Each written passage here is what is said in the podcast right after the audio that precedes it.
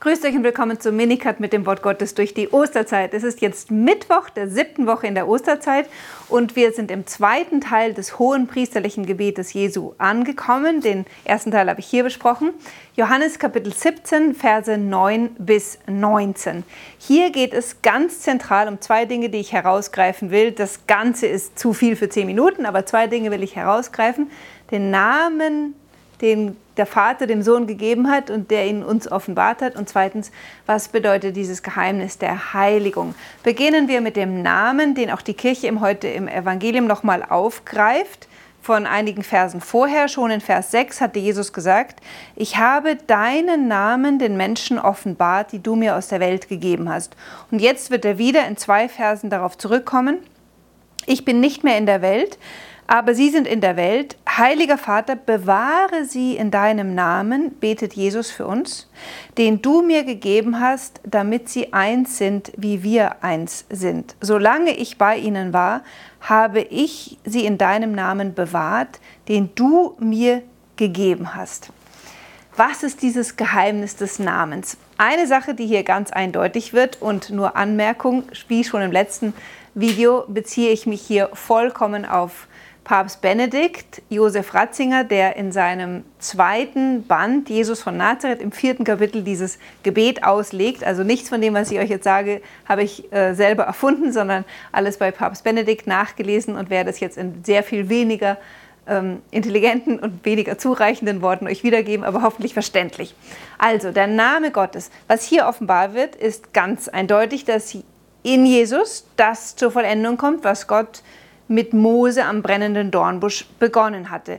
Am brennenden Dornbusch hatte Gott seinen Namen offenbart und damit war Gott für Israel quasi berührbar geworden, anrufbar. Dem Moment, wo man einen, jemanden mit seinem Namen ruft, macht er sich verletzlich. Man sagt sogar, dass wenn man den Namen eines anderen kennt, Rumpelspielchen, ja, das Märchen hat eigentlich das ganze Geheimnis in sich, dann habe ich in gewisser Weise Macht über den anderen. Und Gott hatte sich durch die Offenbarung seines Namens schon vollkommen seinem Volk ausgeliefert. Im Alten Testament wird dann über die Jahrhunderte dem Volk immer deutlicher, dass im Namen Gottes eigentlich Gott selber anwesend ist und er beginnt die Immanenz Gottes in der Welt zu bezeichnen, also die Tatsache, dass Gott in der Welt gegenwärtig ist. Und das finden wir ganz stark in den Kapiteln, äh, zum Beispiel Deuteronomium, wo es davon heißt, dass Gott seinen Namen in Jerusalem wohnen lässt in diesem Ausdruck, ich lasse meinen Namen dort wohnen, wird offenbar, dass die Theologen des Volkes Israels verstanden hatten, Gott ist der unendlich Transzendente. Gott kann nicht in einem kleinen Häuschen, äh, auch wenn es ein großer, prachtvoller Tempel in Jerusalem war, er kann nicht dort eingespannt und lokalisiert werden, wie wenn er über diesen Raum hinaus nicht gegenwärtig wäre. Und trotzdem bringt dieser Ausdruck, ich lasse meinen Namen dort wohnen, zum Ausdruck, dass Gott wahrhaft dort im Tempel gegenwärtig ist war. In Jesus passiert natürlich jetzt etwas noch viel Unfassbareres. In Jesus ist Gott nicht nur immanent geistig gegenwärtig, sondern Gott wird Mensch. In der Inkarnation ist Gott im Menschen Jesus Christus als Gott gegenwärtig.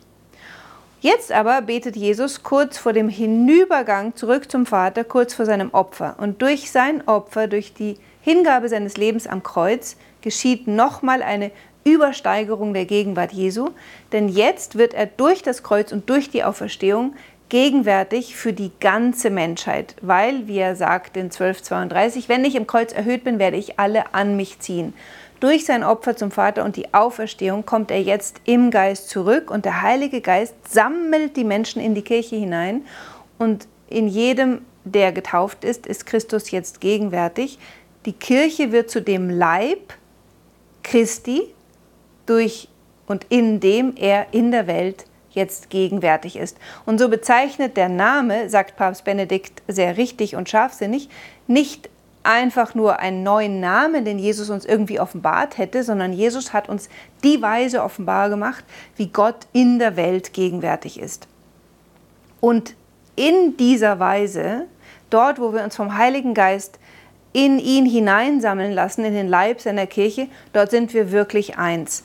Der Epheserbrief ähm, bringt das sehr schön zum Ausdruck in Kapitel 4, Verse 3 und 4, wo er davon spricht, der heilige Paulus ermahnt uns und sagt, wir sollen demütig sein und äh, friedfertig, geduldig, ertragt einander in Liebe und bemüht euch, die Einheit des Geistes zu wahren durch das Band des Friedens.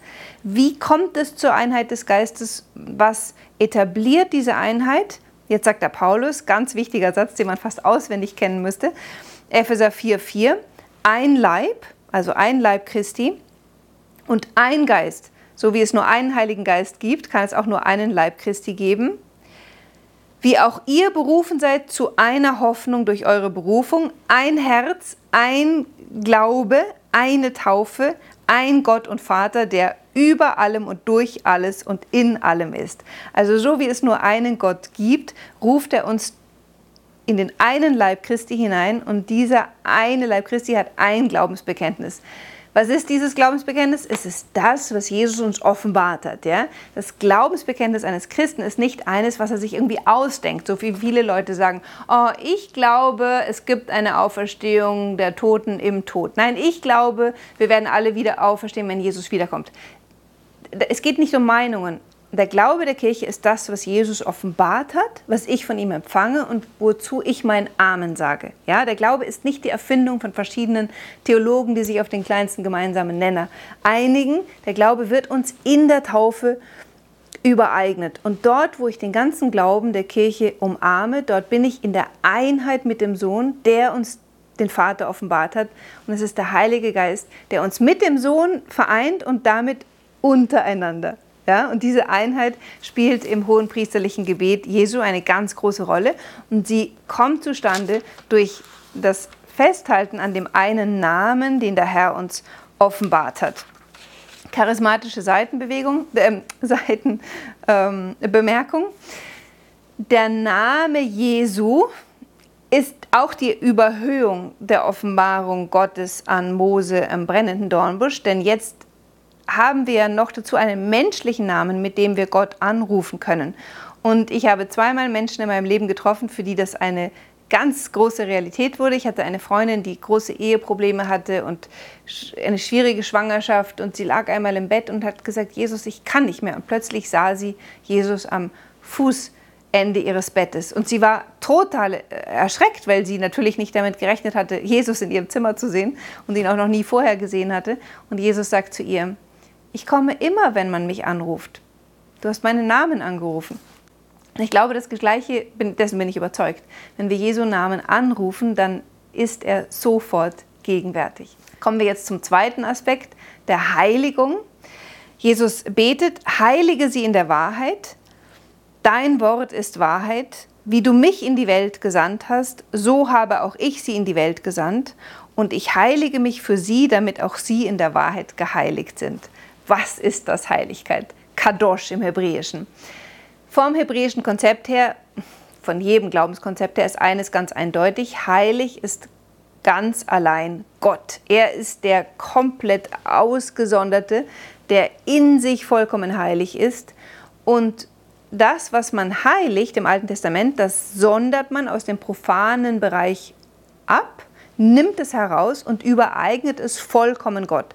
Also zum Beispiel ein Opfertier, das nimmt man aus der Herde, am besten das Beste, sondert es aus und übereignet es im Opfer vollkommen Gott. Genauso Orte, der Tempel ist ein heiliger Ort, der aus dem Profanen herausgenommen wird und Gott zur Wohnstätte übereignet. Dort macht man nichts Profanes mehr. Ein heutiger Kirchenraum aber man kann genauso gut Personen heiligen. Und so werden zum Beispiel schon im Alten Testament die Priester aus dem Volk ausgesondert und ganz und gar Gott übergeben. Nun heißt es im Johannesevangelium 10,36, dass der Vater den Sohn geheiligt hat. Jesus ist vom ersten Augenblick seiner Existenz in seiner Menschheit vollkommen ausgesondert und Gott übergeben. Seine ganze Existenz lebt er nur für Gott. Aber Vorsicht, Ausgesondert sein für Gott heißt nicht, dass man mit der Welt nichts mehr zu tun hat. Man ist zwar abgesondert von der Welt, aber man ist geheiligt für die Welt. Das sehen wir wiederum schon im Alten Testament, als Gott das Volk Israel von allen Völkern der Welt aussucht und aussondert, damit es ihm als sein besonderes Eigentum gehört. Da sagt er, ihr sollt mir als ein Königreich von Priestern, als mein heiliges Volk gehören. Ausgesondert von der Welt, ganz Gott übereignet. Wozu? Damit es für alle Völker der Welt sich heiligt und so den Messias und den Segen für die Welt empfängt. Jesus heiligt sich für uns, jetzt indem er am Kreuz sein Leben hingibt. Und genauso nimmt er seine Jünger aus der profanen Existenz heraus, nimmt sie in seine Selbsthingabe am Kreuz mit hinein, heiligt sie auf diese Weise, macht sie ganz und gar zu seinen Priestern, damit sie sein Werk fortsetzen können und damit sie dann uns heiligen, damit auch unser Leben eine Proexistenz für die Welt werden kann. Doch die, um diesen dritten Schritt geht es morgen, wenn Jesus dann für alle die beten wird, die durch die Jünger zum Glauben an ihn kommen. Das möge für heute genügen. Ich wünsche euch einen schönen Tag. Bis morgen.